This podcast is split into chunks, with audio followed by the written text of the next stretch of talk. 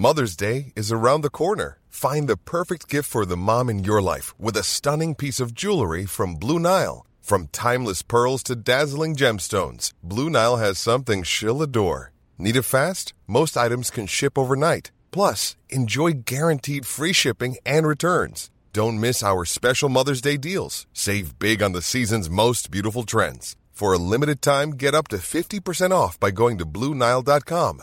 That's Blue Nile.com. Clues. A Mother's Day is coming up. That's true. You know, that's one of the most important holidays. We got to honor our mothers. They all went through a lot um, to get us here into this planet. And uh, the gifts for Mother's Day, they can be a little predictable and boring. Sweaters, candles, the dreaded bathrobe. You only need one bathrobe, in my opinion. That's why Aura Frames is the perfect gift to mix things up this year. Named the best digital photo frame by Wirecutter, Aura Frames are guaranteed to bring joy to moms of all ages. Aura frames are Wi Fi connected. They come with unlimited storage. You can share as many photos as you want from your phone to your mom's frame. Not only is she going to be grateful that it's not just another sweater for Mother's Day, she's also going to uh, love that an Aura frame means she gets to see more of you. Or in my case, she gets to see more of my cat, Skaboolian. My mom loves seeing him rolling around, playing with his toys, doing whatever, and I can upload as many images of him as I want every day, and my mom gets to see them in her Aura frame and then text me about it for all the rest of the day. Right now, Aura has a great deal for Mother's Day. Everybody listening to Game of Roses can save on that perfect gift by visiting auraframes.com to get $30 off plus free shipping on their best selling frame. That's A U R A frames.com. Use code ROSES at checkout to save. Terms and conditions apply. Creams and serums are made of 70% water, 15% preservatives and emulsifiers, leaving only around 15% for the active ingredients that your skin needs. But luckily now, there's fiber skincare. 15 years ago, the scientists behind fiber skincare started working on nanofibers, which are 500 times smaller than human hair. You know, I I saw that in um, Three Body Problem. Mm. One year ago, they patented a way of wrapping the nanofiber around oil or liquid based ingredients. This means they can deliver five times the active ingredients compared to creams or serums, as there is no need for water, preservatives, or emulsifiers. The first formulation made with this technology is plant based, anti wrinkle. Uh, it's a set of patches that you use over a series of seven days. You just put these on whenever you would apply your serums, and your skin is going to feel tighter in 10 seconds. And over the seven day program, it has been clinically proven to reduce wrinkles by, get this, 19.4%, a very precise percentage. In fact, they have a tighter skin guarantee. If your skin isn't tighter in seven days, they're going to give you your money back, no questions asked. You get the tighter skin guarantee with this seven day routine. Tighter skin or your money back. Get a 15% discount code by using the discount code GAME. That's Fiber Skincare. It's the game of roses. Welcome to the game of roses.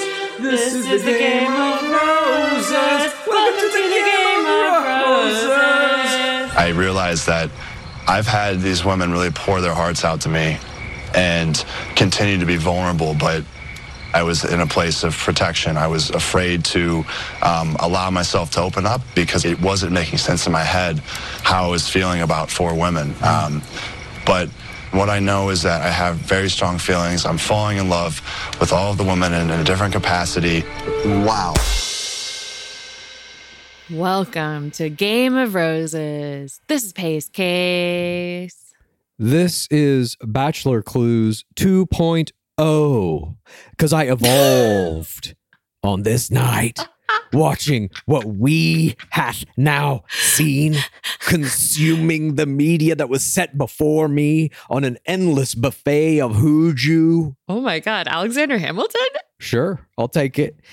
What we saw tonight was historic in so many ways. I can barely count that high. I can't stop smiling. I'm like Clayton whenever anyone LL4s him.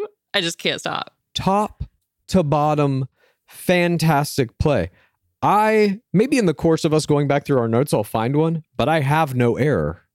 I have no error. I forget if I have an error. Time will tell. Time will tell, I suppose.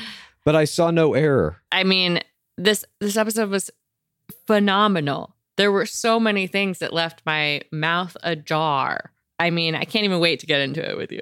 Yeah, there were a few things that I was like, mm, could have could have maybe played an LL4 there or something, but didn't need to because the players who didn't are through to the next round. Even Serene, who obviously got eliminated, spoiler alert, did what she everything she could do. She played everything perfectly. She she played one thing, in fact, very perfectly, which we'll get to in the recap of this. I can't believe it. I can't believe what I fucking saw. You look like you're shitting your pants. Let me check. I am not, but emotionally I am. My emotional asshole is shitting my emotional pants. Okay, wait. Clues. Before we get to that, we have a piece of business. Please. Do you remember when we got banned from the Grove for a year? Uh, do I remember it? I'm currently having an artist paint a commemorative oil painting to honor the event. Oh, okay. I'm just kidding. I have follow up questions later. okay. Yes, I remember it. Well, it was our first book signing.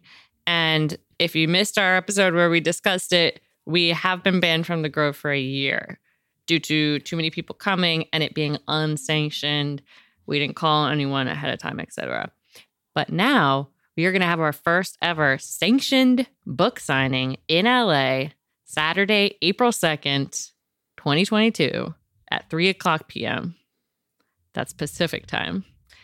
The event address is 1818 North Vermont Avenue. That bookstore is called Skylight Books, and you can get more info at skylightbooks.com. Masks are required to enter the store and approach the signing table. But I can't wait for this. It's going to be Yeah, it's going to be very fun. it's going to be Gore 2.0, Grove 2.0, Skylight Books. This will be my my first book signing as Bachelor Clues 2.0 after my transcendence. Ooh, tying it back. Nice transition. Thank you very much. So, uh, we're super excited about this episode. It's by far the best. I always love the playoffs because you know what you're gonna get, Mhm. especially in a hometowns. You're going to get, with some exception, four hometowns, and then you're gonna get a fucking rose ceremony. You can depend on the structure. Yes, they have to in the playoffs. There's no getting around it. You can fuck around with the regular season all you want. Playoffs, they almost elevate the producers of the season, who I feel like have not been really up to par. It's like you can't fuck up the playoffs.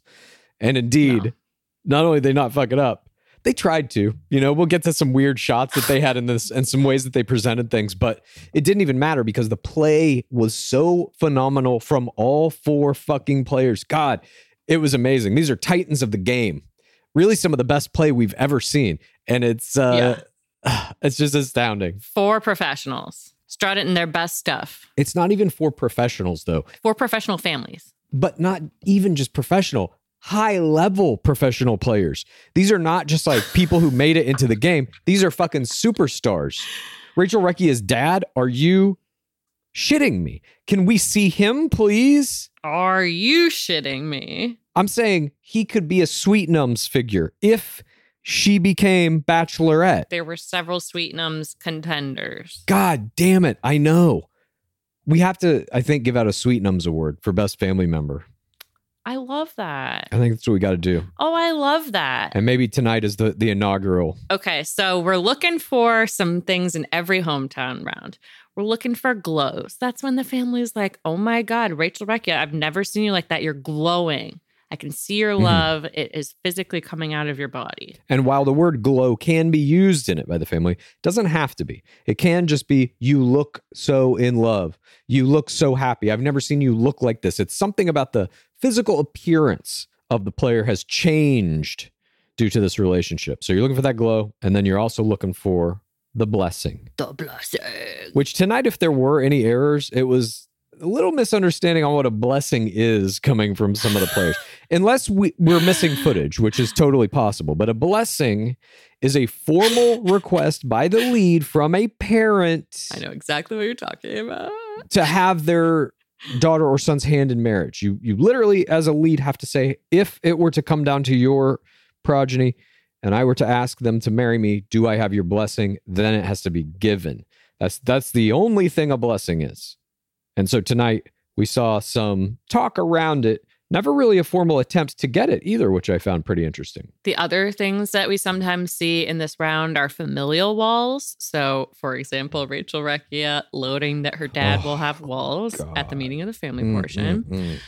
You'll also sometimes see familial tears. You'll see things happening at the threshold on the porch before they enter. You'll see things happening at the auto zone, which is the portion of the driveway where the car picks up the person after the date. Sometimes love level raises happen here. We saw one tonight. It wasn't at the auto zone, it was at the outside bench, which is a it's kind of like Threshold. the outside bench, the threshold is like the on deck circle to the auto zone's home plate. That's like where you you kind of get ready, and then in the auto zone. we've seen traditionally in the auto zone like big things can happen there. Tonight, not so much. Yeah. No, The AutoZone was kind of an afterthought, unfortunately. underutilized. But let's do what we came here to do. Pace case. And now, Pace Case and Bachelor Clues proudly present analysis of play in this week of our beloved game. This is Game of Roses. We start this season 26 hometowns playoff round one the same way we've started every episode this season with an intro tonight on the bachelor ultimate viking and serene look to be ziplining or bungee jumping you can't really tell what this is in the promo we find out later it's jumping off some giant structure with a fucking wire or something A water slide? look, next time I visit my parents, I'm going there. Then we see that uh, Ultimate Viking meets all the families. We see Susie LL threeing. Uh, we see a kiss with Gabby. Reki is jumping in some water. We see some prone play. Serene is LL threeing to mom. Hot tubs, kisses. Families raising those skepticism walls, and dads are adamant about protecting their daughters. And then we begin portion one. We don't have any fucking around here. This is why the playoffs are so good. It just starts right on it. Hometown one. We are in. There's no fucking around. There's no pretending to get ready. There's some ponder shots. We can deal with that, but we're right there. We see a couple of shots, and then it's Poquoson, Virginia. I hope I'm pronouncing that right. We see that Chiron on the screen, and we are into the first hometown. Ultimate Viking is waiting in the woods near a lake. I love what they just have him fucking like he's in some environment, just like wandering around as though like they just release him. And then he fucking wanders over to a lake, and this is where it's all going to happen. By the way, I was talking to someone last night who listened to the podcast and they were like, why do you call him the Ultimate Viking? Oh, Jesus. And just to be clear, we call him the Ultimate Viking because on Michelle Young's season, he won the group date competition in which they competed to be the Ultimate Viking in Viking Stadium with a bunch of um, bystanders who were pretending to be Viking champions. And they made them give a guttural yell, and he yelled, I am the ultimate Viking! and that got him the the W and the title. Yeah. Well, they had to do a bunch of things too screaming, throwing logs around. I mean, just a bunch of weird shit. But he is the ultimate Viking. We didn't make that up. He won the award. We did not give him that nickname. and I will constantly honor him with the award. So, the ultimate Viking waiting in these woods near a lake. He's ITMing that he hasn't said the words yet to any woman, meaning love. But meeting the families will help him make sense of these confused feelings he has. And then we see Susie walking across a bridge. They meet in the woods. Susie waves both hands, no approach yet. Then, as he gets closer, she says out loud, I'm going to come to you. A verbal initiation of the approach, which is the first of four components of a Huju. This, ladies and gentlemen, is a playoff Huju. This ain't like the Hujus in the regular season. You can have regular season Hujus that take place on one on one dates where there's no real competition. The cameras may not even be on you that well. You can have people getting them out of group dates, running out of the pack, and they have all this other stuff attached to them. Here, each of these players is given a stage to perform on. The producers are teeing them up and saying, You're going to do the Huju. They're putting them on paths where they have enough room to run. All of this is very planned, very produced. You're given an opportunity here to shine in the playoffs with your Huju. And Susie Evans does a pretty good one here. She says, I'm going to come to you. And then, although it's a short approach, she does get enough momentum to enter into a double leg squat thrust jump, elevating her over the Ultimate Vikings hips for a mount that puts her high up on his torso and allows for this double ankle lock in the cling where she gets in a few kisses as she says, Welcome to Virginia. We don't get any dismount footage here, which is just bad producing. If you're going to set up something like this where you force them to do a fucking huju and you want to see if they can do a good huju, show me the huju. Why cut off the dismount? I will never understand this. But they cut off her dismount here. Wish we would have seen it, but at least the first three segments of her huju were extremely well done, presented properly as well. And it was a great note, I thought, to kick off the playoffs. Again, it's hard for me to give it a rating because I don't know what the fucking dismount was but I would have given this high eight, low nine, probably. This is a very Ooh. solid fucking Huju. So thank you, Susie Evans, for the inaugural Huju. You would think that an AI created to win The Bachelor would perhaps do a 10, but I assume she did. I'll never know. The footage is gone. it's like somebody hits a fucking home run and then they you're watching it on TV and they cut it right before it goes over the fence. And you're just like, was it a home run or I, it looked like it, but I don't know. Susie is ITMing that today we're going to find out if Clayton likes being choked. We cut to two jujitsuers, a man and a woman. And Susie loads a PTC that she used to struggle with body image, but now she sees her body as a weapon. And we meet one of the jujitsuers, a man named Brendan, who used to train Susie and looks very intense. And this man, Brendan, who used to train Susie, who then shows them how to do something called shrimping. he lowers himself to only do the throwaway joke from this season and focus on that. He was my Jorge Jorge Jorge Jorge Moreno, bystander of the week. week. Brendan was also my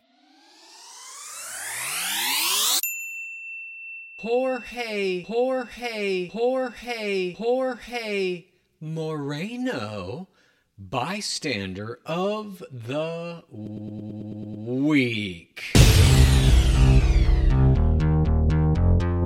I used to love mixed martial arts. It was the sport that I really knew a lot about, kind of like our beloved game now. Haven't watched in a long time, but it was very fun for me to see mixed martial arts, or at least one of the things that mixed martial artists practice, jujitsu, come into our beloved game. It was like two worlds colliding. It gave me a nostalgic feeling. I can't thank you enough for that, Brendan, and for uh, kind of fostering this fantastic hometown activity. Did you know that my body is also a weapon? Yours is? I did karate. Oh, I didn't. Nice. I was a I was a child, but I was a red belt, three stripes. Damn. That's one below a black belt. That's crazy. But then I quit. Oh. anyway, Susie gets Clayton to change into a gi, and they learn how to shrimp from Brendan. And Susie says, turns out Clayton does like being choked. She gets him in a triangle and taps him out. A triangle is that move she did where you basically like lay on the ground and you put your knee under the back of one of your other legs and you trap in that hole their arm Hmm. and neck and then you squeeze and pull their head down and it will pass a person out. So she tapped him out here, which was pretty good, I thought. But this hometown activity, in my opinion, was fantastic. It was very reminiscent Yes. of one of the first professional players of all time, a player named Madison Prewett, who took Peter Popeye Weber to the Auburn basketball arena where she schooled his ass in something she's good at, an athletic activity she's good at. Show off. I like this because it combined. There were flavors of uh, Hannah Brown in it as well. It was Madison Prewett, but I just started conjuring these images of Hannah Brown on the with the stick. forced violence group date on season 23 Colton Underwood where they go learn Vo Vietnam, a Vietnamese fighting system that includes sticks. She looked the same. They're wearing the same gi kind of. It was just like so brilliant. She's rehitting her that she's a savage as opposed to Hannah Beast. She's Yes. like a slight twist on Hannah Beast. But she's showing us these reflections of Hannah Brown. I don't know how purposeful this was, but it's making the producers see that. Anybody who was also working on season 23 is like, that's Hannah Brown. She should be the next bachelorette. It's in their brains. She's doing such a mm-hmm. good job manipulating the third audience with this. Oh, fuck. It was just brilliant. So well done. I mean, the memes write themselves. The comparative memes of Hannah Brown's date with this one. I agree. Now they go to the Virginia Beach fishing pier, and Susie reveals she also has a bumpkin nickname, Virginia Sue, to go with Country Clayton. And Virginia Sue says that she's really different from where she's from. Her dad was getting sick, and one of the most heartbreaking things for her is the thought of walking down the aisle without him.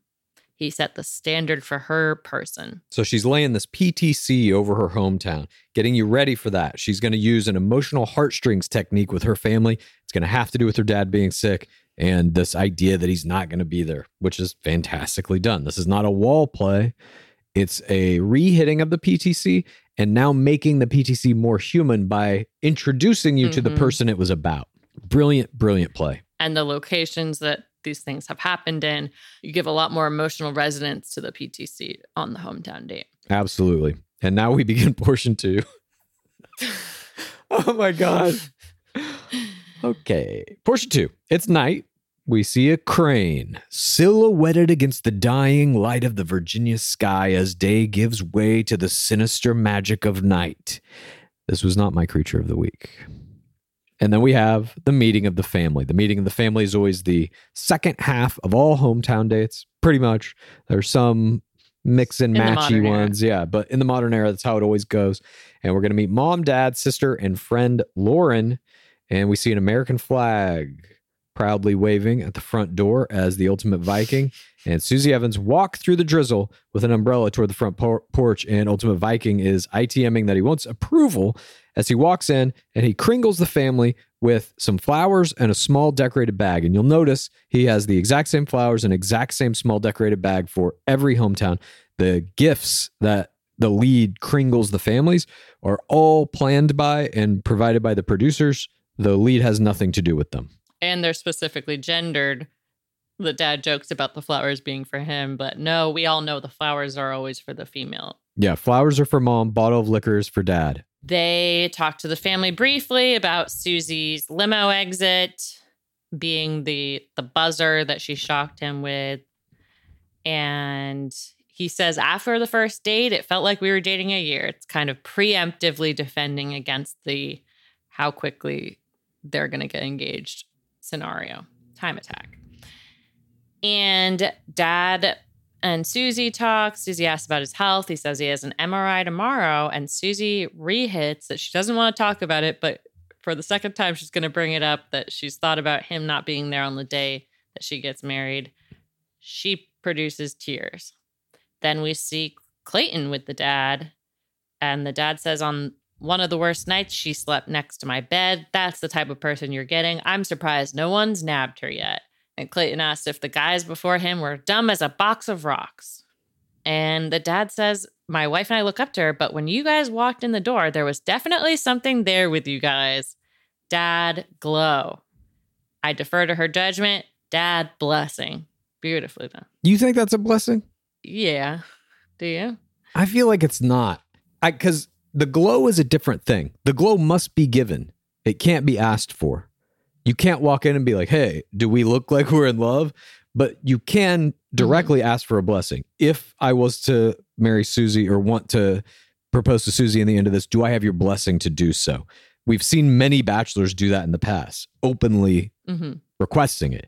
To me, that's the only way you can get a blessing. I don't think the question needs to be asked, but I think there needs to be a statement of, Are you okay with a proposal? Do you have to use the word blessing? No, Okay. definitely not. We should also mention that the families have at their disposal against the lead five attacks. These are lines of questioning that the lead is very usually going to have to deal with. Those attacks are time, which is exactly what's happening here. Is it a long enough amount of time to really know who this person is and really fall in love with them and really get engaged?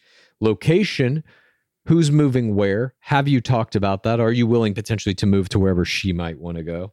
Other women, there's still three other women left. How are you handling that? Heartbreak, you better not hurt my daughter. We we saw that attack issued almost universally. And then values. Mm-hmm. This is how well do you really know each other? Do you want the same things out of life? Have you discussed how many kids you want to have, what kind of religion you might be, et cetera, et cetera? How would you handle being an interracial couple? That was a, a famously used attack on season 21, Nick Viall, Rachel Lindsay's hometown. So, Had to. had to be done. So, those are the attacks that we can expect to see here. I'm gonna revoke the blessing. I'm deleting it. Dad glow. Just gets Okay. dad glow. Okay, Dad Glow. And then Ultimate Viking gets some time with Susie's mom. Mom says she's going to be loyal as long as you're loyal, but if not, she'll be out of there. Is this foreshadowing of something that we know is going to happen? He's intimate with at least two of the final players. Mom asks if he loves Susie, and he does this kind of floundering hesitation. I don't know how much of this was editing. They did it to him a, a- later in the episode as well. But he says he's trying to make sense of the process and he guards himself. He doesn't want to fall in love with four people, but with Susie, there's no question he will get there. So, I mean, I guess he's foreshadowing his own demise a little bit here. I don't know. I, it was like very strong feelings for her. He's loading love level one. Yeah. These are lowest love levels of a bachelor in hometowns in a while. But he's going to go from love level zero to four in one fucking episode with three people. Yeah. Susie chats with her mom, who says, I can see the connection. Mom glow. And Susie precogs to her mom.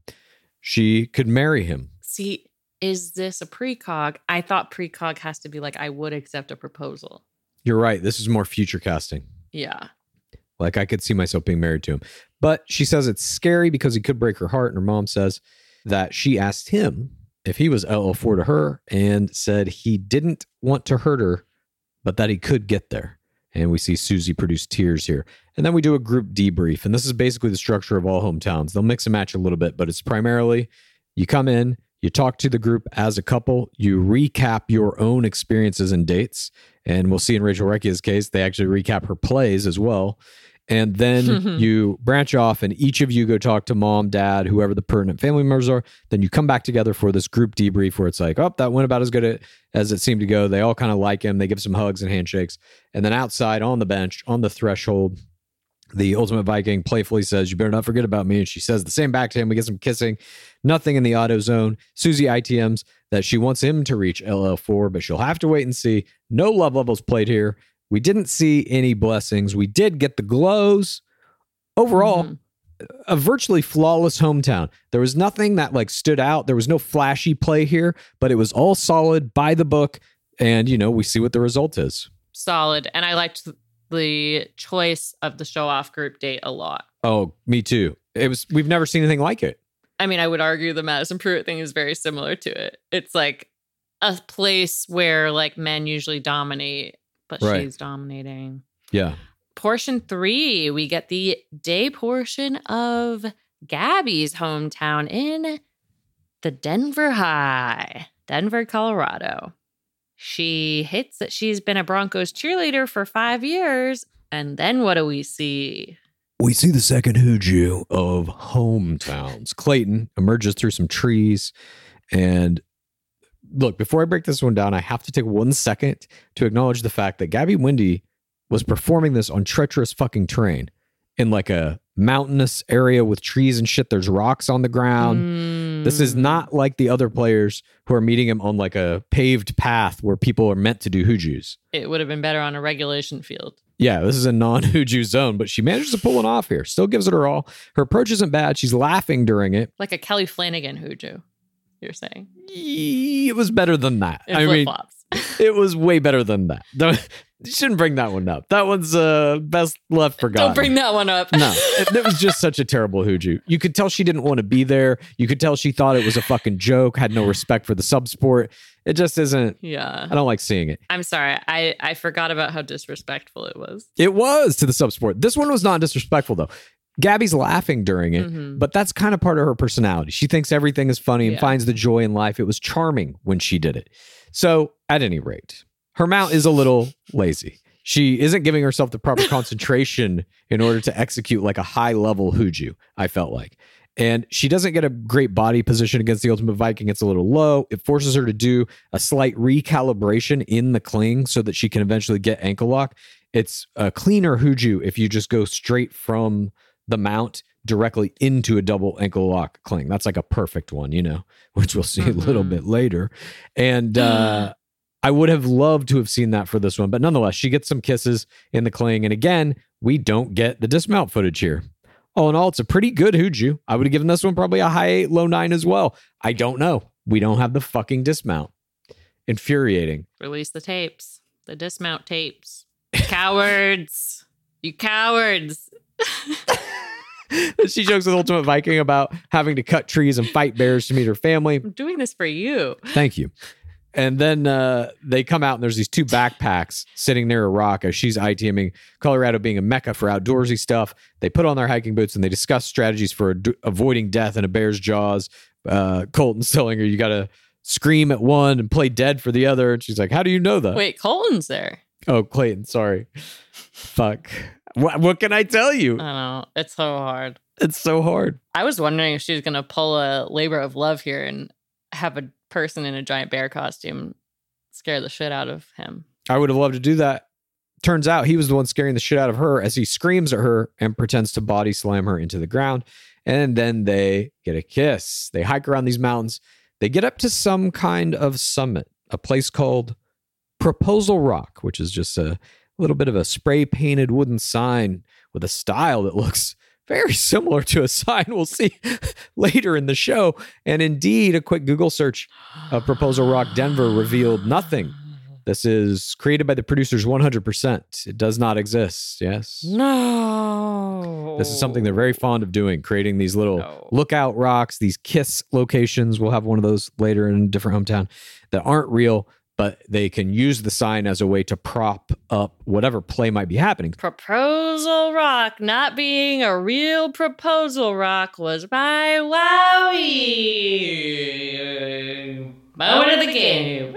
Mine is later. Mine comes later, which we'll get to. But I, these things just are like, can they even try to make them look real? Just once in a while. I mean, I thought it was real. Are you serious? So, yes. Did you not notice that the style? No, I thought it was real. And I was like, oh, these are clever. It's clever to bring them to something called Proposal Rock. And then the other one has the kissing tree. I'm going to have to change all my calculations for MVP. And then the other one just has like the fucking Huju pavement. And the other one is like, I mean, Fimpra Square. Damn it. Damn it. Damn it, Pace Pace. Get it together. oh, fuck. Okay. So anyway, Gabby ITMs a precog that she would accept a proposal if he did it. And they get a kiss. And she takes him to a second location, revealing a hot tub. They get in the hot tub and she's ITMing, waiting for the perfect time to raise her love level. And then in the hot tub, Ultimate Viking asks who he's going to be meeting Aunt Julie, Uncle Rich, their daughter, and her grandfather, John. And then she PTCs that her dad's girlfriend of 10 years got diagnosed with cancer. And so he can't be there because of COVID restrictions. And we get another kiss. And what happens later is like very strange to me. But she ITMs a loaded love level three, and she wishes her dad would be there to give her some feedback. He's normally the person she would turn to, she says. Portion four begins. We get the meeting of the family portion. Grandpa John, Aunt Julie, Uncle Rich, cousin Kira. And Grandpa meets Clayton is like, This is the guy. Good luck. He's joking from the beginning. This guy. We see where she gets it. this grandpa. This grandpa is her, it's the gene that makes her funny. It's in this guy. He passed it down. I love it. I love it. He was great. Very entertaining. Clayton brings up her limo exit and she repeats it to her family, saying that she had a pillow of Clayton's face and said, I'd really like to sit on your face. And Grandpa John loves it. He's laughing so hard. It was very endearing. And then he ITMs a glow to him. They look really happy, he says in his ITM.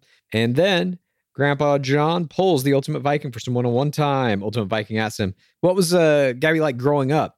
And John tells him that she's always been a lovable dingbat. and then, Sounds like my parents. yeah, she's a lovable dingbat, you know. John says she's a good kid and you better be good to her. He tells Ultimate Viking not to be in a hurry and to get to know her. He encourages Ultimate Viking not to run into it so fast. So far, he likes what he sees, but Ultimate Viking could change his mind later. He's even joking with Ultimate Viking about, I may fucking turn change my mind and hate your guts tomorrow. Gabby is now with her aunt and uncle, and they ask how she's doing, and she says, I'm in a blender of emotions. very funny. Do you see a long term relationship? Have you told him you love him? No, I've been very cautious with my words and feelings. This is like loading the sacred word defense. And they love that she's not rushing her love levels. Her aunt says that if she love level threes, they might have a great connection. So she's anticipating that. Mm-hmm. And then we see Grandpa and Gabby. And Grandpa says, I think he's full of shit. That anyone could possibly like you. Lol. and then he says, Make sure you're going to get married for life because if not, I'll come back and haunt you. I love this haunting threat. We don't see those usually at the meeting of the families. No, we don't. And Gabby even is like, I want you to haunt me no matter what. And starts producing tears. And then we get this very sweet scene where we see that he still wears his wedding ring, even though grandma is dead, because he's proud of being married to her for so long. Did you see what was behind that sweet scene? No, A gardening ladder. he's trolling you. Grandpa John's trolling you. I don't know if it would be considered a ladder. Yeah, he's trolling it. But you. it looked like a ladder. Oh, he's in the pit. yeah. Hello. I hope you haunt me too. Well, before he's haunting either you or Gabby, he is telling Gabby in this scene about how hard it is for you to stay in a relationship and that you both have to be flexible and willing to work at remaining in love. He does like a, a impromptu ceremony of the ancients here. I mean, this is Mm. amazing familial play from this guy. He's got jokes. Yeah. He's producing tears. He's talking. He's doing a ceremony of the ancients. He's doing haunting threats. We've never seen somebody coming with this many tools this quickly. I feel like for a uh, familial member. The only like grandparent that I can remember doing it was that woman who did her little dance. Do you remember? Mm-hmm. Nana. What season was that? I think it was Charlie O'Connell season. Was it? Yeah, I feel like he danced with her. Maybe it was. Yeah. Anyway, shout out to her. I hope she haunts me as well. But I have to say, I don't know that we don't have a sound effect for this quite yet, but Uh huh. Gabby's grandpa John was my Sweet Num's parental player of the game, game, game, game, game. Gabby's grandpa John was also my sweet dumb's parental player of the game. we got to think of a better, a better name for it. We'll figure that out. We'll iron it out. She wins my sweet numb's parental achievement award. No, my sweet numb's parental pra- parent star. Okay, yeah, you're right. We'll, we'll get it later. cut, cut all that. Gabby is in tears about her dad not being there. And then we hear a honk honk cliffhanger. Who's it going to be? Do you think? And portion five begins. We pick up with the final two shots of the prior portion of Gabby coming outside, tears in. The car pulls up. It is her dad with a series of signs similar to the end of uh, what was that movie? Love, Actually. And she's tearsing while this man, who's her father, holds up these signs that read, Hi, baby girl, it's me, dad. He calls her Gabby girl. Oh, I thought it said baby girl. Hi, Gabby girl, it's me, dad. You are the most beautiful, intelligent, loving, and caring daughter. Thank you for being the glue of our family. You deserve the very best. And I hope that's Clayton. Tell Clayton hello that I hope to meet him soon. Then this man gets in the car and drives away. And Gabby waves to him as Ultimate Viking is watching from the porch. So I'm confused at this point. Uh, beyond confused. What is there to be confused about? This was so clear. I was told this man was not to meet any of these people because of Uh-huh. COVID concerns about his girlfriend Mhm. who has something that's probably weakening her immune system. It was cancer related, right? Cancer. Yeah. Yeah. So she's probably going through chemotherapy or radiation or whatever, which fucking blows your immune system down to zero. And so he's trying to be careful. This requires him, however, to at least leave wherever he's quarantining with his girlfriend. I would assume he has to get in that car with somebody driving it Mm-hmm. and then show up at this. So the safety thing is like, I don't know, maybe the person driving is also somebody he's quarantining with, but I bet it has to, for legal reasons, be somebody in the production of the show. Wait, you don't think he's driving? I think he's driving the car. No, he got out of the passenger seat. Oh, really? Yeah. What? Because he was waving out of the passenger seat as it was driving away. At any rate, Oh. this is just something I was thinking about. Beyond that, whatever the case is, let's say it's still on the up and up and Mhm. everything's great and safe. And so that that excuse makes sense at least about why he couldn't be there. He wasn't allowed to speak a fucking word. He still could have had a full conversation with her That is the weird part. and with Ultimate Viking. He could have met Ultimate Viking from standing outside the car. yeah. I don't understand the make the dad do the love actually thing to his daughter. The love actually thing makes sense if like he's lost his voice. Right. But we've all done like distance hangs universally, like in the whole world now. Everyone has experienced this, and you know that you don't have to be quiet. You can yell across a lawn. It's the most, but they could have just given him a fucking, like, you could get on Discord and fucking talk to them. They could have given them Yeah. like a headset so they could talk to each other and record it in perfect, crystal clear clarity. There is no reason he should not have had a conversation with them other than this bizarre idea that some producer had to be like, oh, make him do the love actually signs from the fucking car and then drive away into the night. It was one of the weirdest fucking things I've ever seen in this show. On uh Real Housewives of Beverly Hills, they did a COVID conversation Hmm. through glass doors. this was just beyond bizarre to me. It totally took me out of the moment, made it super strange. None of the other family got to come out and see him. I'm sure they missed him too if he's been Mhm. quarantined up and he can't see any of the family members and all this shit. Like they didn't want to talk to him. This was just the strangest thing that I have seen the producers do on a hometown, maybe ever. It definitely didn't make sense, and I'm sure Mm. there was shit cut based on something that happens later. Cause like it appears that he drives up for 10 seconds, drops these signs, and leaves. Yes. Which, by the way, I think you have to get closer to read the signs than you could get closer to hear someone yelling. Exactly. You know, though, who was a weirder one was Raven Gates when she took Nick Viall to her hometown and her brother fake arrested them. Do you remember that? Oh, at the at the grain bins. Yeah. Uh, you know what was weirder? Hmm. I want to say it was it was a woman on Ben Flajnik's season, and they had a bird funeral. That was weird. No, you know what the weirdest one was? It was oh, it was Casey. It was the woman who did the batoning Yeah, that had the bird funeral. that was the bird one. The weirdest hometown was the one whose goddamn season was this? The woman hired two actors to play her parents and prank The Bachelor. When it was the British one. Matt Grant, the British Bachelor. That was hilarious. Oh God. This woman hired two actors to play her mom and dad, and the mom actress was like trying to hit on the bachelor and shit the whole time. So fucking funny. That was a pretty weird one. But that actually seemed genuinely Yeah. like her idea. This shit's just fucking Yeah. I don't know what the hell this was.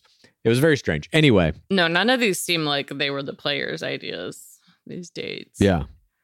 And then they go back inside and she tells her whole family that it was just dad out there and, and tears is.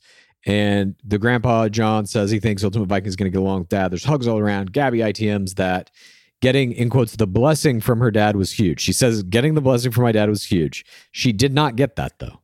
She didn't even get a word from his lips. Was it an off-camera blessing? That's what I'm saying. I feel like because she's saying that, like, you know, we have our strict definition or whatever, but When he's driving off, he screams, "Blessing!" yeah, exactly. Blessing and glow, blessing and glow. Or that was one of the cards. I was wondering if they cut any of his cards. this is what makes me think they cut something from this. Uh, that maybe there was a conversation because what we saw was not anything close to a blessing, in my opinion. I don't think you could misinterpret what we saw as like, oh, he gave me the blessing to get married to this guy. If anything, he gave the blessing that she's participating in the process.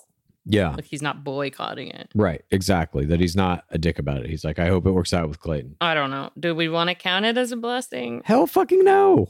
There's no way that's a blessing. If someone gets a group date rose off camera, we count those. because there's a, a physical fucking rose. That award is very clearly given.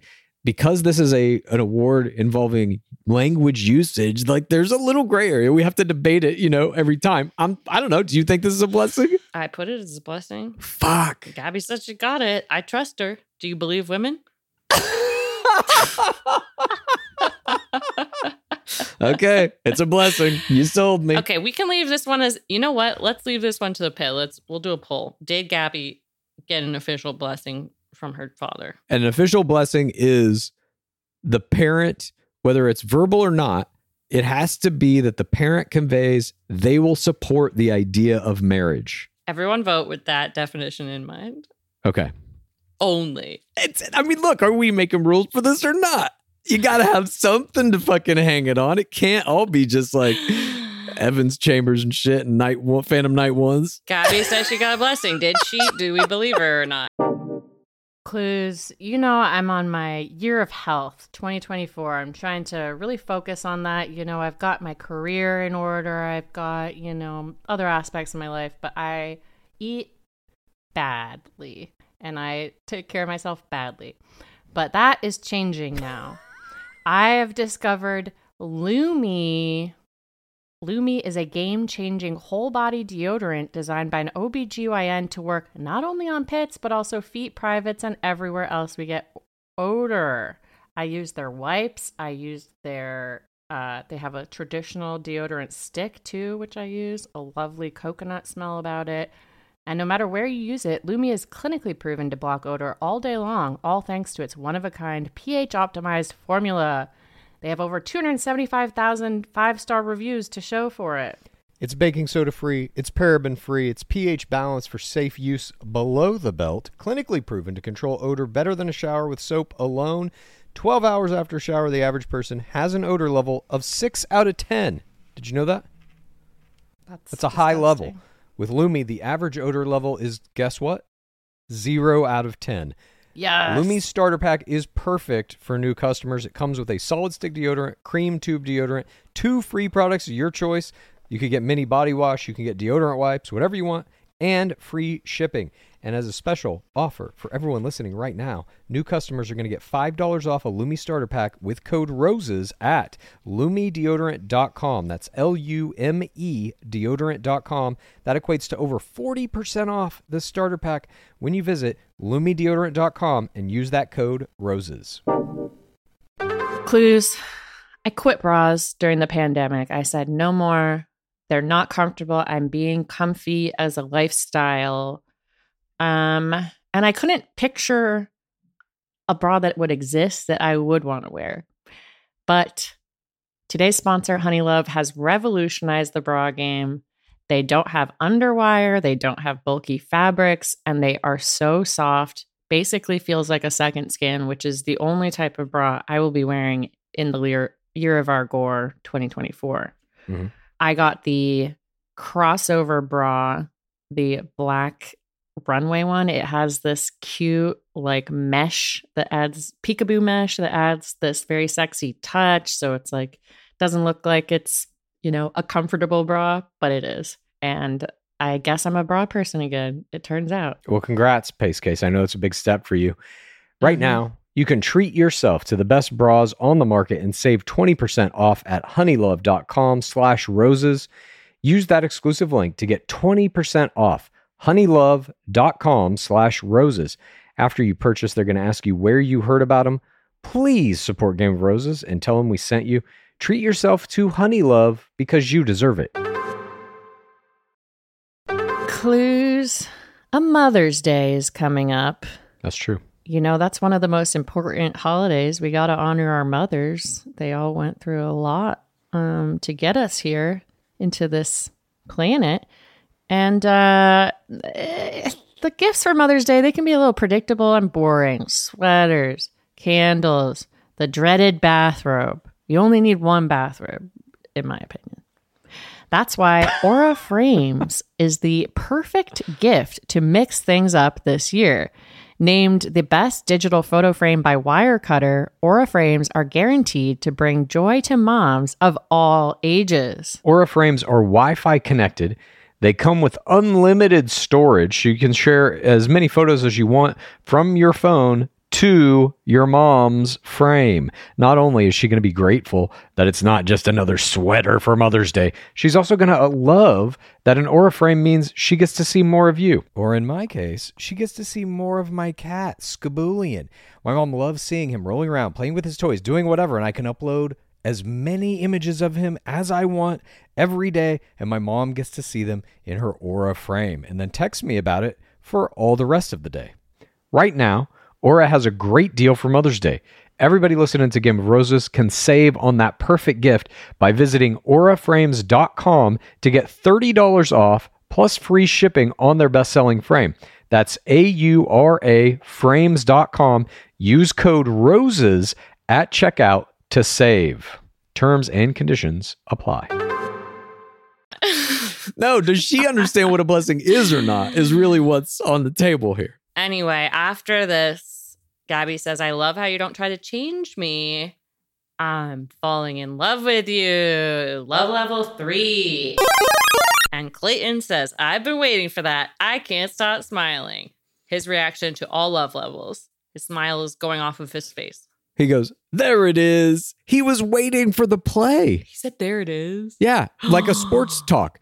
To him, it is a sport, and he's waiting on it. And she gets it. And she says, seeing him with her family solidified things. There's a kiss. She gets an AutoZone kiss. He drives away as she ITMs, having a full heart, and that she's ready to be engaged and share their lives together. And then they end on the, this portion on this weird shot of Gabby's boots walking away as she goes back inside. Did you notice that? No. They it's a shot of her, her back turns, she starts walking back inside, and they pan down to her boots and they stay on her boots for two or three seconds. It was very strange. Was there a little piece of paper sticking out of it that says, Gabby, you have my blessing? Yeah. it was the final card. She walks across the, a card that says, You have my blessing. So it went well. She got three portions to two to uh, Susie's two because of her dad showing up. She got a glow. Good for you. Again, we don't know if she got the blessing. I don't know. And she used her love level three in the right place here. I'm going to let you start the next portion. Thank you. Portion number six begins. it is daytime. This is hometown number three, Oklahoma City, Oklahoma. I've spent some time there myself. This is Serene Russell. she walks along a body of water, the sun glistening off it. The ultimate Viking meets her near this body of water, and we are treated to history, ladies and gentlemen. She runs to the Ultimate Viking with a huge smile on her face, conveying excitement, happiness. She gets low down for an explosive jump style mount. She is not reliant here solely on the momentum of her horizontal movement in the approach. She actually does this kind of like power squat thrust onto him that is athletic as you can fucking think of. It, it, it reminded me a lot of some shit Kelsey Weir did. I'll just say that. She is like a cat ready to pounce on its prey. She gets so much air that she perfectly transitions into a high body grip with immediate and full ankle lock. There is not a half second wasted in this. And this allows her to basically cling to his entire body using only leg strength so she can successfully caress his face and neck. She doesn't even have to do uh, back hand lock around his neck to hold herself up. No. Her legs only. Held up by her legs. It's unreal. So her hands are moving all around his head, side of his face, while she's also kissing him, bombarding him with all these kisses. And then we get actual dismount footage. And it's perfect. It's fucking perfect. She breaks ankle lock to swing both legs back around and lands a perfect double foot synchronization uh, planting both feet one foot maybe maybe 14 inches away from the ultimate viking never breaking physical contact with him transitioning exactly into a double handhold while she maintains eye contact the entire time this is without exception there's an asterisk to this. The best Huju I have ever seen in my life, 10.0. It is a perfect fucking Huju. We have seen only one other thing like this. It was Kelsey Weir's first international Huju to Popeye Peter Weber. She had a perfect approach, mount, and cling, and her mount was much more horizontal. So I think there are different types of Huju's that can be perfect, that can hit that 10.0.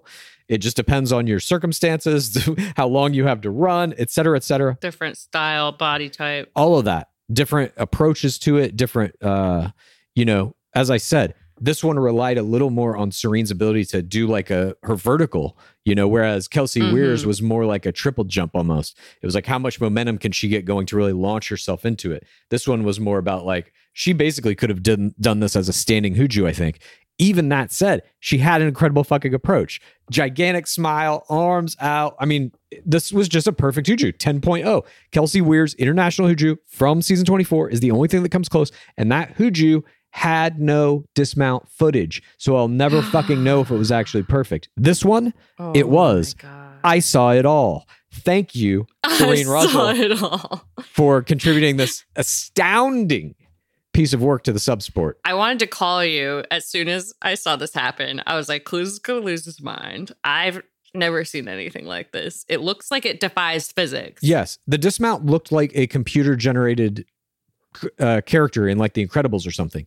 It was literally like mathematically perfect. Her legs they unlock like perfectly in unison. It's like a mirror image, and then they both swing around him to come like plant. It looked like a fucking gymnast doing a perfect dismount to me.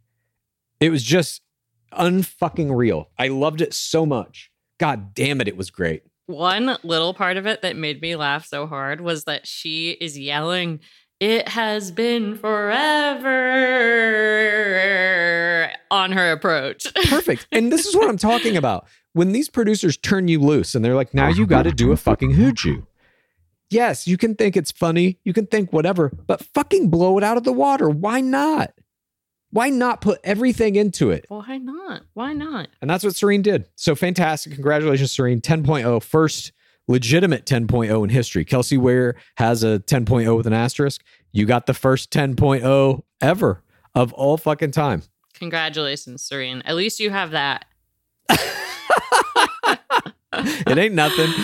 Then she asks him if he's afraid of heights, and she points to the top of some kind of tower structure where they're going to be doing a high wire obstacle course. And the phrase leap of faith is used a bunch, which is a phrase they use a million times over in bungee jumping, skydiving, anything that has a heights component. And the Ultimate Viking is forced to ITM about obstacles and going higher up in the journey to try and make any of this make any sense, like why they would be doing this and what impact it might have on their burgeoning relationship. And then the Ultimate Viking gets scared of heights on one of the obstacles. He makes it across uh, after being Uh, kind of paralyzed with fear in the middle of it. And then he hugs this pole and he's talking back to Serene, you know, oh, it's fucking terrible. You're going to hate it. And now it's her turn. And she just walks across it like she's on the ground. like there's no problem. She makes him look like a complete fool. And they make some good jokes about that. She's floating after that huju. Might as well be. Yeah, she's like, I did a 10.0 Huju. You don't think I can walk across a couple of fucking wooden planks suspended between two fucking poles? Get out of here. She's like that alien lady in uh, Raised by Wolves now. Sure. she can fly. Uh, then he meets her out on a ledge. They get a kiss, and the Ultimate Viking ITM's wanting to be someone who doesn't give up when it gets scary. And Serene tells him there's only one way down. And he's standing on top of this tower screaming, and he has to jump off it. It's like a wire that slows you down, and he kind of hits this pad and mat below. Serene jumps off, no problem once again. No scream, nothing. We get a kiss. And we see some ducks preening in the water. And they were not my creature of the week. And then they're sitting next to the water, and she tells him that seeing him on the tower was a testament to how she's falling in love with him. LL3. And she tells him that it's going to be her mom, but not her dad. We get a little PTC hit here about divorce and having caution about people meeting her family. We get a kiss, and she ITMs that she thinks her family will see how happy she is. This is a hope for a glow. Portion number seven, we get Serene's meeting of the family portion. She loads brother walls and then she tells her family that she played her PTC about the death of her grandma and her cousin. Clayton goes and talks with the brother who has the walls, and the brother is surprised that Serene played her PTC because that's a big that's a big sign. And he asks if Clayton has love level forward Serene, and Clayton says, "No, I haven't love leveled beyond one anyone." then we see he doesn't say exactly that. Yeah, he's like, I have one question. Have you love level four? No. I have love level one, four, but I have done no love level fours. yes, I will love level four three next week in the round of three. They just hold up signs. He holds up a sign, have you LL 3'd? And then he holds up a sign, I have not LL 3'd. How many blessings have you gotten? That's what I would do if my sibling would love me enough to go on this show. Damn. Just kidding. Uh, we see Serene and her mother talking. Serene says, I love level three. I PTC. She, so, she shows, this made me a little sad. She shows her mother the fly jar that some PA made and is like, he's so thoughtful. He made this for me based on the PTC. But also, like that, the LED strip jar, the producers brought it with them to her hometown Mhm. and said, Here, show your mom this. It's not even that they're making it. They're also like, now you have to use it as a fucking prop. They're forcing all of this. Yeah, bring it back. When Serene then talks with her brother, she gets a glow from her bro. She gets some tears from her bro. Bro glow, bro tears. And in the end, he says that she isn't afraid to put herself out on the line for this. And that's what scares him most that she might be uh, lining up to get hurt because she has no fear and doesn't think about the possible consequences. He hugs her, love level fours her. She love level fours him back. They leave, uh, and we see hugs all around. And then we get our threshold time. They're holding hands. And she says that after today, I'm not falling in love with you. I am in love with you. Perfectly executed textbook love level four here at the hometown. She's the first player to hit love level four. And she says family time is what solidified it her. It couldn't have gone any better. And they kiss. He does not reciprocate. The level of four, of course. And we know what's Mhm. coming. You can see it on his face as they're kissing that he knows there he's going to get rid of Serene. But she literally did everything here. In the auto zone, by the way, he says, I'll see you in a few days. When he said that, like he knew he was cutting her. It wasn't, I can't wait to see you. It's going to be hard not seeing you. It was, Mm. see you in a few days when I have to execute you. But she played this as well as it could have been played. Not just the Huju. Yeah. That the date was a good date. The meeting of the family was a good meeting of the family. Bro walls, tears, glows. She got everything she could get out of this, and she raised to level before. It, you know, ultimately is a last ditch attempt. It winds up being a kind of Hail Mary, but had to be played here. She could sense that, and she made the right play. That's what I'm saying. It's very hard for me to find a fucking error because it's like she didn't make any mistakes. It just No. once you get into the playoffs, you can play a perfect fucking game, but it doesn't matter. He's got to eliminate somebody. And unless producers have tapped you to be like the next bachelorette, basically, they'll try and keep you around till third, I believe.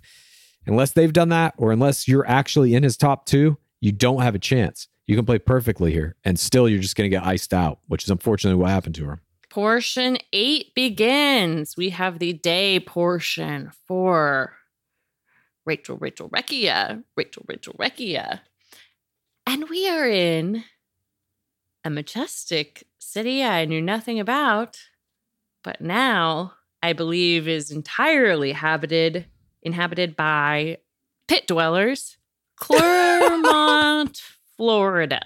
Pit dwellers, alligators, and giant spiders. Don't forget. Those alligators and spiders are also in the pit, Yeah. and so are a flock of birds that Oh. we see.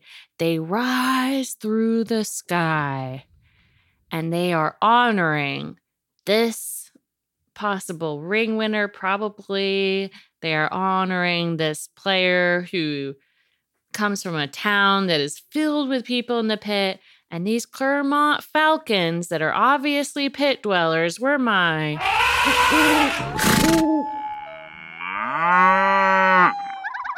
Creature of the week. Interesting. I have a different creature. We'll get to her in a moment.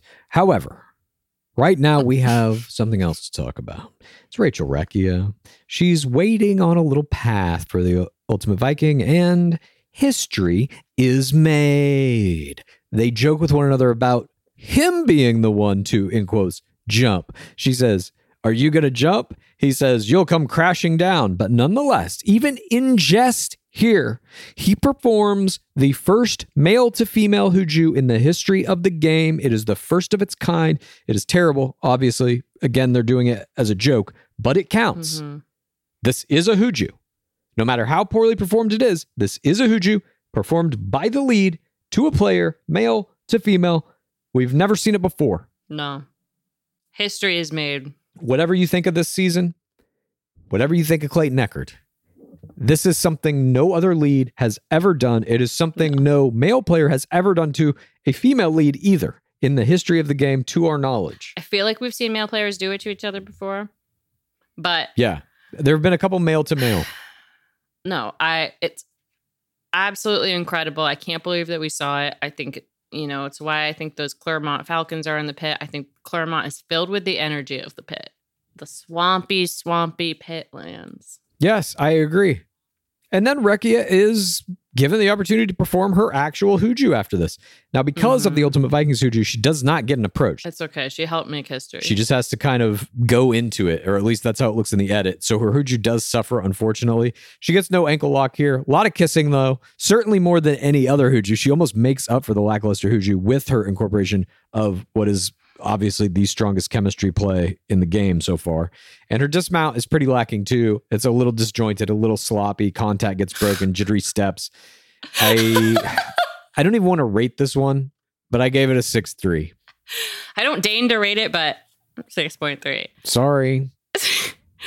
Their chemistry game is so spicy that I feel like I shouldn't be watching it. And I feel like I've never felt that in the history of Bachelor.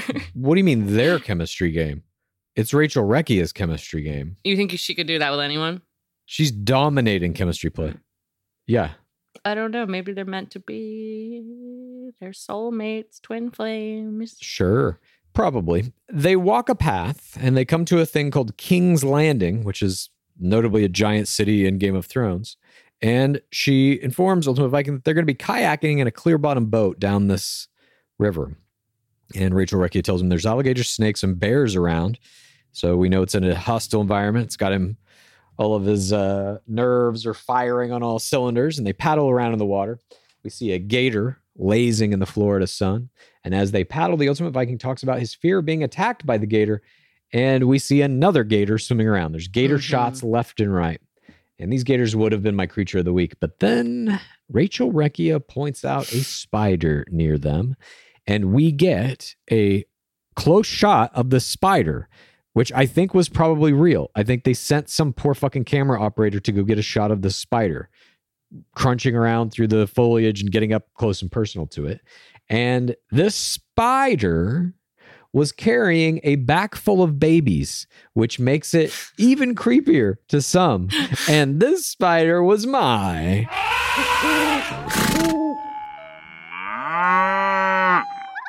Creature of the week.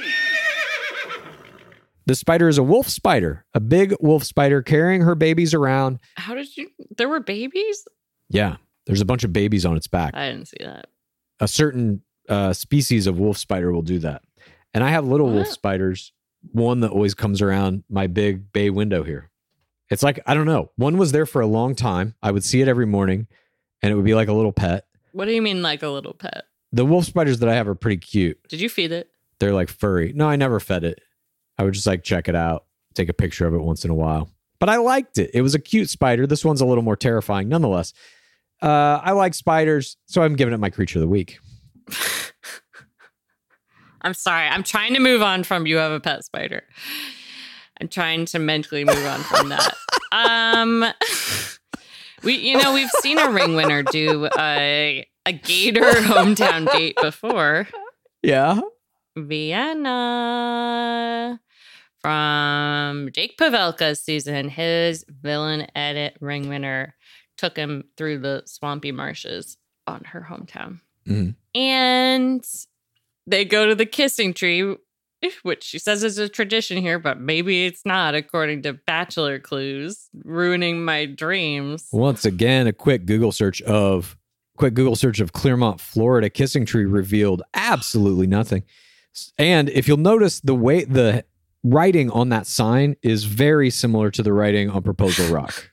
very similar. That's all I'm saying. And the producers are not known for trying to disguise the same people making their their art that has writing on it. I'm going to do some pulls of my own on this one. this is a complete setup so that they can get a shot of them, her sitting up on that tree and just hardcore making out, which is what we now get Mhm. under this kissing tree. Recchia is just putting on a chemistry game clinic and they strip down then and jump in the same water that supposedly was like infested with alligators and shit, where they kiss some more. Yeah, what the hell? They start kissing prone in the gator infested swamp. Yes. And the prone makeout is a producer play. They will force certain players to do mm. that, get down, make out on the ground so that they can get that prone shot. That's a, a big piece of fantasy suites and hometowns in this case. It reminded me of this Naked and Afraid episode I watched where the guy's like was in a swamp and then like his feet rotted from being underwater for so long. Jesus. Anyway, Rachel loads love level three. I'm falling in love with Clayton. And she says she wants her family to love level for him. And she says, My mom and dad, my BFF, Sam and Nate, my dad is the toughest critic. He never really liked anyone I brought home, loading these dad walls hard. She says he's very skeptical, very blunt, tough Italian guy. And his name is Tony. I'm watching The Sopranos right now. Oh, nice. Enjoy. And then Ultimate Viking says he's welcoming of the tough questions. He has to earn their trust and respect, and he says he's okay with that. Recchia tells him she doesn't want her dad to affect how he sees her because I'm falling in love with you. She reiterates that love of three and throws on a kiss at the end to seal it with that chemistry game. You'll also notice through this whole hometown, Recchia has a bit of a hoarse voice. I don't know if that's real or not. Could be a play, play. could be real. Might have gone out the night before, so she would have the hoarse voice, so that it gives her a little bit of that, like I need to be taken care of a little bit. She has a an illness kind of tinge to her, you know. Uh huh. An IFI. It's a little bit of an IFI, IFI sore voice play. That's IFI SVP. And it's like, you're going to have to do most of the talking on this hometown date. Don't make me do it. Exactly. Brilliant play. Everything she does is brilliant. Let's just be real. I'm real. Portion nine begins. It's nighttime now. We get the meeting of the family. Ultimate Viking approaches the home with the same producer gifts in hand. We see another American flag on the porch. Another American flag at the threshold. Yep. Praise be our beloved game. And we get that little kiss right before they go in. She hits him with one more chemistry play. Then they go in. We get hugs all around. Dad Tony gives a handshake and looks skeptical. He is the opponent here for the Ultimate Viking. They're definitely setting up a rivalry play. We see the group talk, and uh, they once again do the recap for the family. Daz does not look enthused. I don't know if this is out of context though. I don't know if the they're editing it to make him seem like standoffish, and maybe that's not the actual time that he was looking like that Mhm. during the conversation. They they definitely cut those things out of order for whatever their purposes are. It's also a good cop, bad cop situation because the mob is screaming every line that she has. Oh, my baby. Yes. Clayton, you're a good guy. And then Recchia even tells her parents that she got two GDRs, group date roses, back to back. Oh, my God. All the whole family is like losing their fucking shit over this. They know immediately what that means. Yeah, they're in the pit. Two GGRs in a row. Haven't seen that since Bristow. I bet they cut that line out. they probably did. They they fucking pull out our book. They've got like all the fucking ro- they've got a big chart of rose quotients and shit. yeah. They have a hundred copies on their shelf. Tony is still refusing to smile through all this, which is like, again, we don't know if that's true. Then her friend literally says, I've never seen you glowing and happy. Uses the word glow literally says the word glow. And that ain't the last time we're going to hear it during this Recchia hometown. And then dad produces tears here. It ain't the last time you hear it in her line. She says, I have never seen you gl- this glowing and happy. I'm serious. I haven't seen you glowing like this. Hits the glow twice in one line. Double dipping into that glow pot. And then the dad does a double dip into the tears pot. Dad cries at the end of this.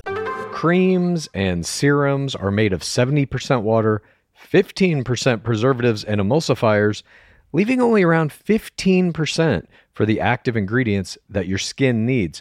But luckily now, there's fiber skincare. 15 years ago, the scientists behind fiber skincare started working on nanofibers, which are 500 times smaller than human hair.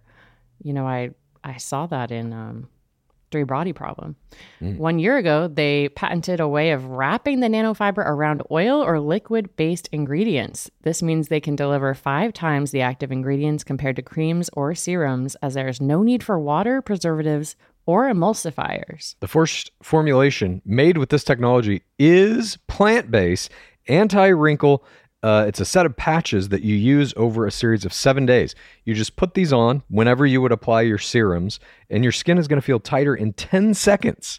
And over the seven day program, it has been clinically proven to reduce wrinkles by, get this, 19.4%, a very precise percentage. In fact, they have a tighter skin guarantee. If your skin isn't tighter in seven days, they're going to give you your money back, no questions asked. You get the tighter skin guarantee with this seven day routine. Tighter skin or your money back. Get a 15% discount code by using the discount code GAME. That's Fiber Skincare. Okay, I have two new obsessions that I need to share with you. Impress No Glue Press On Manis and Impress Press On Falsies Lashes. Trust me, these are getting ready game changers. Both require no glue, so there is no damage to your natural nails and lashes, no mess, and no annoying dry times. Just one step and you're done. Boom. Instant glam. Visit impressbeauty.com slash presson and use code PRESSON25 at checkout for 25% off Impress Manicure and Press-On Falsies.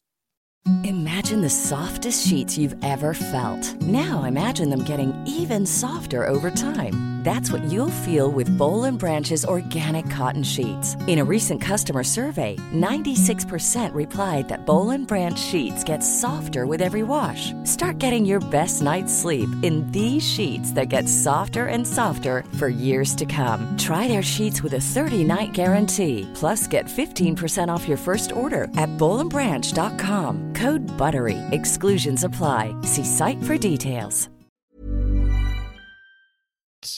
And it's like, well, what are you trying to tell me here, producers? Is he crying or is he I thought you were the bad cop. Exactly. They all cheers to coming together, and Rachel's friend Nate ITMs that she is glowing in a way he's never seen her. I had that here. And then it's almost as if his family somehow knew exactly what to say and do. I mean, they just know everything. Just like the, the Clermont Falcons, this family, these friends, I feel all of them are in the pit. I say hello to you right now. I'm sure you're listening right as this comes out. I, I don't know what to say. I love this hometown date so much.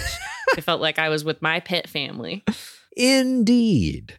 And then we get some one on one time with Nate and Rachel Recchia. He asks her, How are the other people feeling? Uh, the ones that are still in the game. She says, He's never given her a reason to doubt him and makes her feel like the only person there when they're together. And then he asks her about fantasy suites, and he uses the phrase fantasy suites by name. Nate's in the pit. Definitely someone who watches the show.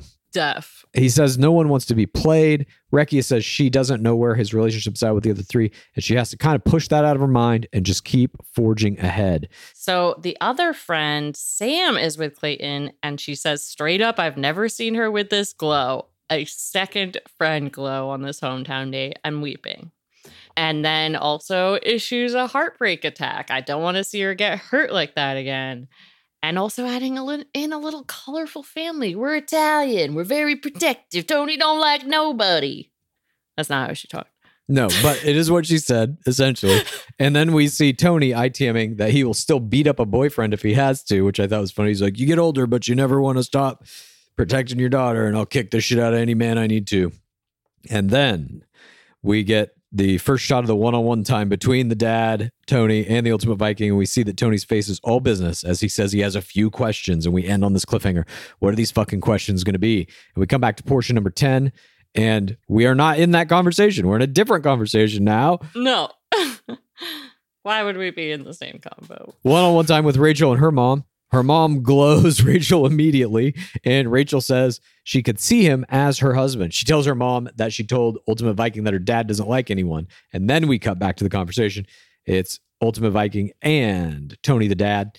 And Ultimate Viking tells Tony the dad that he'll answer any question and he'll be transparent. And Tony the dad asks him what he knows about Rachel beside the exotic locations. Do you know her dreams, Ultimate Viking? Yes, I do. We've talked about her being a pilot and her passion for that. He also says, What do you know about her besides pizzazz? oh my god. Well, he knows that she wants to be a pilot, and then Tony the dad uses his first attack. It is a location attack, asking what would happen if she wanted to go to Europe for a year for a job. And Ultimate Viking says he's down to go to Europe. He just wants to be with her. Mm-hmm. And the dad issues the other girls attack. he can make pizza reviews anywhere. Yeah, that's right. They got great pizza in Italy. And then Ultimate Viking says that he knows he's going to have to hurt somebody and it makes him sick. Dating 30 women is not fun, but meeting someone like Rachel makes it all worth it. And Tony the dad asks him how he intends not to hurt her. This is the heartbreak attack. So he's issued three here in one conversation. And he future casts a little, Ultimate Viking does, and says he's going to continue to take steps to not hurt her intentionally. Dad then says, Tony the dad, I can't give you my blessing because I haven't talked to my daughter yet. And until she says, Dad, this is the guy that's special to me, you're not going to get the blessing. And he shakes Ultimate Viking's hand. But he says something here. He says, I'm going to talk to her. And if she puts in a good word, I'll pat you on the arm when you leave. I'll shake your hand and pat you on the arm. He's developing coded language here, coded body language specifically with the Ultimate Viking. This will be a physical code that he enacts to let Ultimate Viking know everything went well. And technically, that's a blessing, in my opinion. Dad is basically saying, I'm not going to say the word blessing, but if I tap you on the shoulder, that's what it means.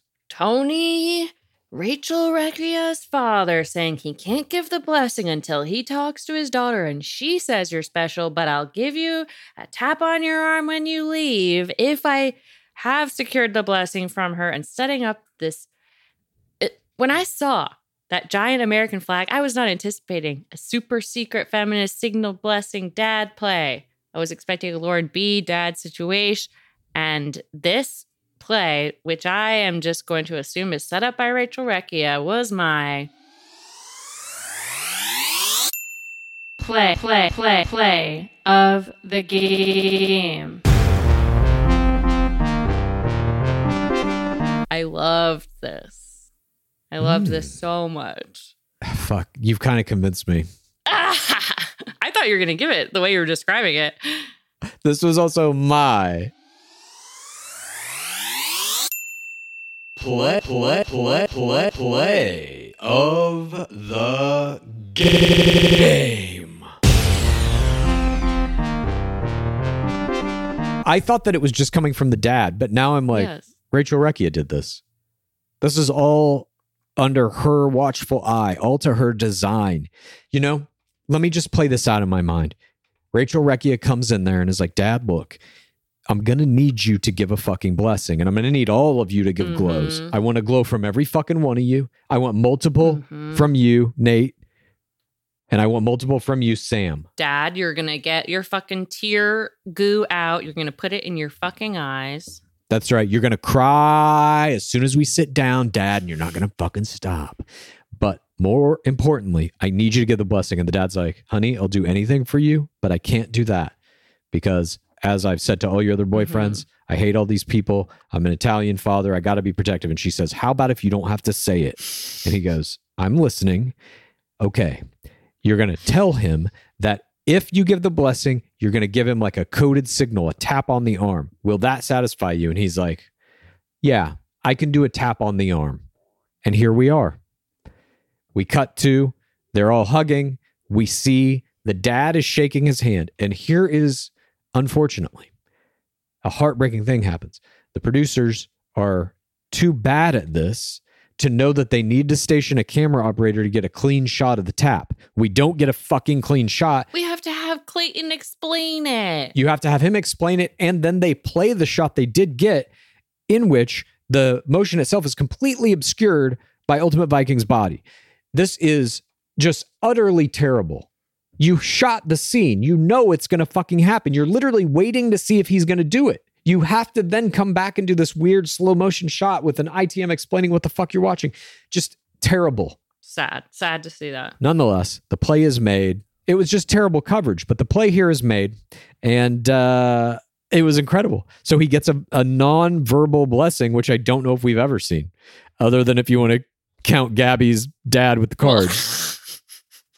I think we have gotten it before, but it started me down this path of thinking about like what other types of like blessings you could set up. And I was thinking of one that would be um, kind of like that horror movie, but you know what? I'm going to discuss it with the family. And if we decide that you collectively get our blessing, once you guys go outside to the threshold and you're in the auto zone, I'll blink the front porch light three times. And then you've got my blessing. Ooh, nice.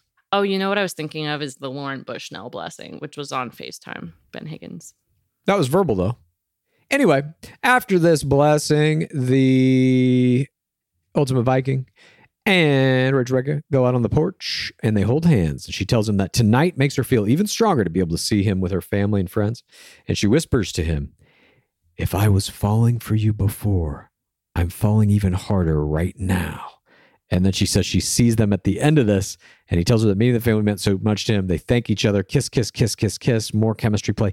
I was going to give this strange LL 3.5 my play of the game because it's such an astute play. She knows, she can feel in this moment mm-hmm. that she needs to raise her love level. She can sense it. They're on the threshold. They're having this moment. It's like, you've just met my family. I do have to raise this somehow. I have to move this to a higher level now. And she does it without even doing it. I'm still falling for you just even harder now. What the fuck does that mean? Nothing. That's still love level three. You're so right. It's a 3.5. Yeah, but it it fucking like it glamours Ultimate Viking, and he's like, oh, and then she puts a couple of kisses on the back of it, and it's just like done deal, dude. You could tell this man anything. It's just this. She's so good at this mm-hmm. interesting double speak. She gets in that whisper voice. She is playing the hardest core first audience game of any of the players, and I think has been the entire season. Even uh, Susie. Susie's more of like a mm-hmm. on paper player. Like she's got everything. He can tell she's a bachelorette. She's got that mm-hmm. aura, you know? I don't know if Recchia has that exactly, but her first audience game is just fucking like she's a surgeon. This fucking love level three play, you don't see shit like this. Literally ever. No, it was amazing because now she gets to withhold her love level four for whenever she needs it in the next couple rounds. Exactly. And she can use it to potentially promote herself to the next few rounds. She can also use it as a mm-hmm. final rebuke or rep- reprimand if she needs to go into full victim mode for a bachelorette run. Yes, I was in love with you, but then you slept with everyone. Yeah. Exactly. She's in the driver's seat here. This whole game is hers, as far as I'm concerned. For ring. But I still think Susie Evans is going to get, yeah, for ring. I think Susie Evans is the bachelorette at this point after seeing a literal apparition of Hannah Brown fucking doing jujitsu on him. I was just like, what the fuck am I watching? Am I hallucinating? Is the Matrix glitching? Are we in a fucking metaverse already? I don't know. See, I think Gabby turned in a better crown performance tonight. We'll we'll get into it. Anyway, portion 11, we're back in LA and the women are heading to the rose ceremony.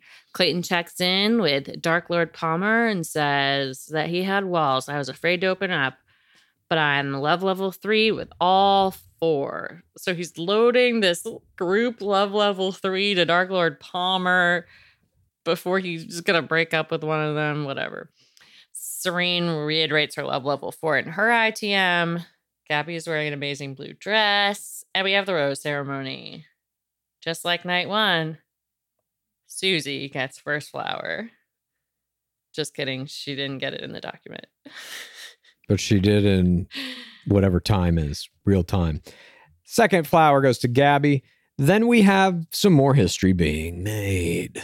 The Dark Lord Palmer emerges from the murky shadows to signify the final rose, and we get our first Dark Touch by DLP. Finally, it took him almost to the end of one season, but he has embraced the darkness, and he touches Clayton in the small of his back and says, This is the final rose tonight when you're ready. And the third rose goes to Rachel Recchia. And DLP comes out to deliver the official TAMSIG, the official take a moment, say your goodbyes. And guess what he does? A DDT, double dark touch. He does another fucking dark touch on Clayton's back. Wow.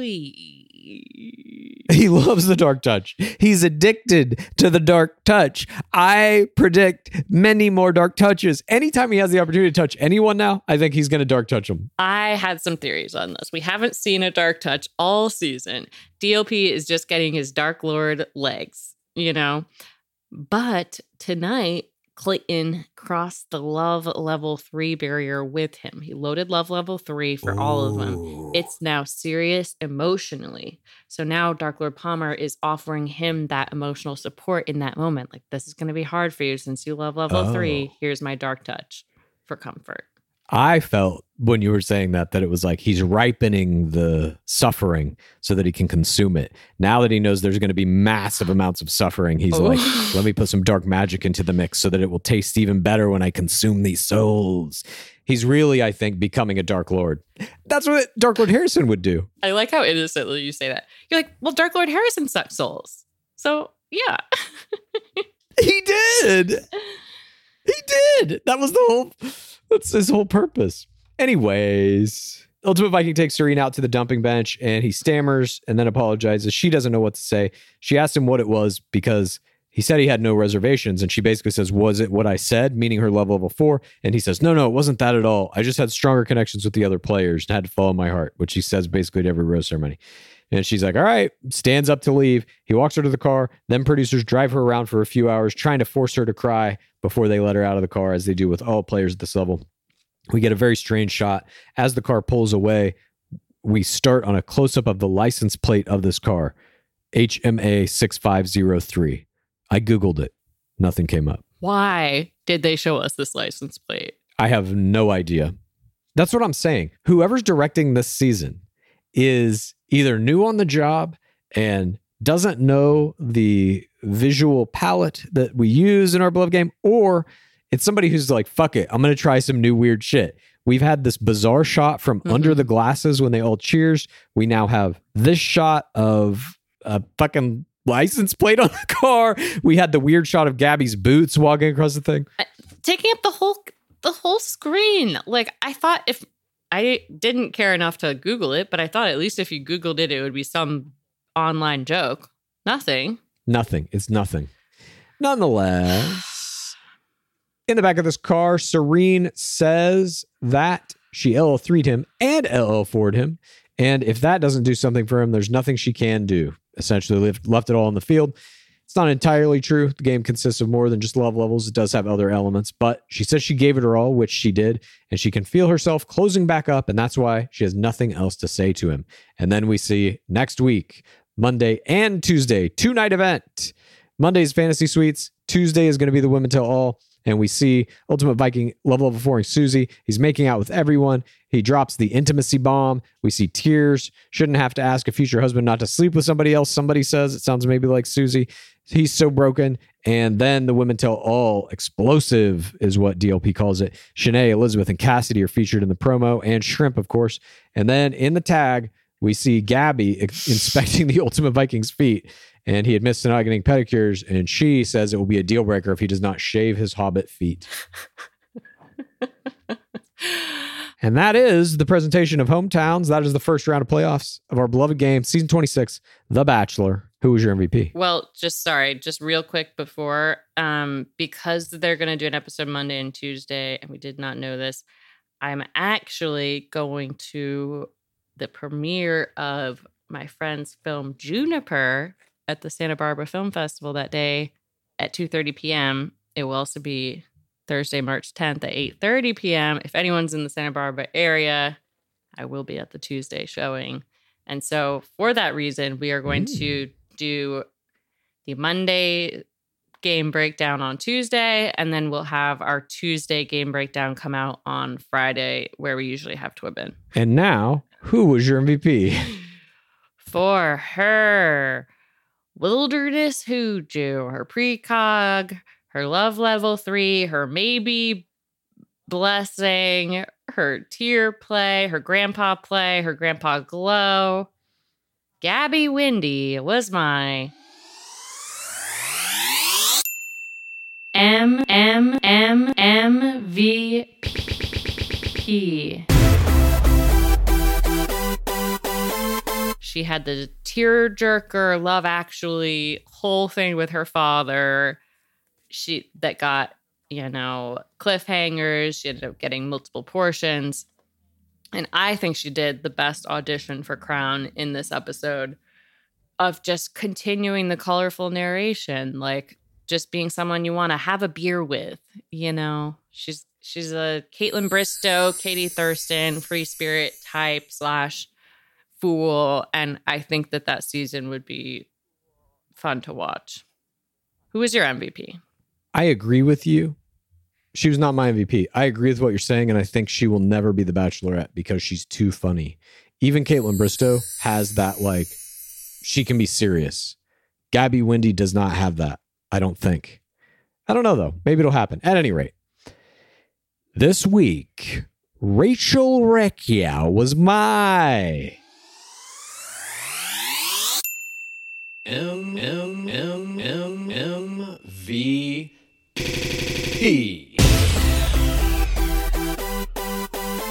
She did not only everything right, she did it at a level higher than all other players, in my humble opinion. And her chemistry game is so far ahead of anything any other player is doing. I think she's got whatever she wants out of the show. I think she has a straight run to ring if she wants it. And if she can victimize hard enough, she could be the next crown if that's what she wants. That fucking love level three and a half, Jesus Christ.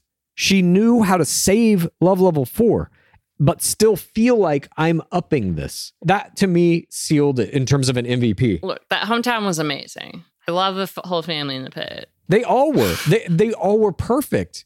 But she was just playing at a level that was like it's not only perfect, like she's doing everything correct at the right times and shit like that. She's throwing these fucking spices on it that like none of the other players are doing in my opinion. She had the only footage that we saw of prone play as well, which is a third audience game thing.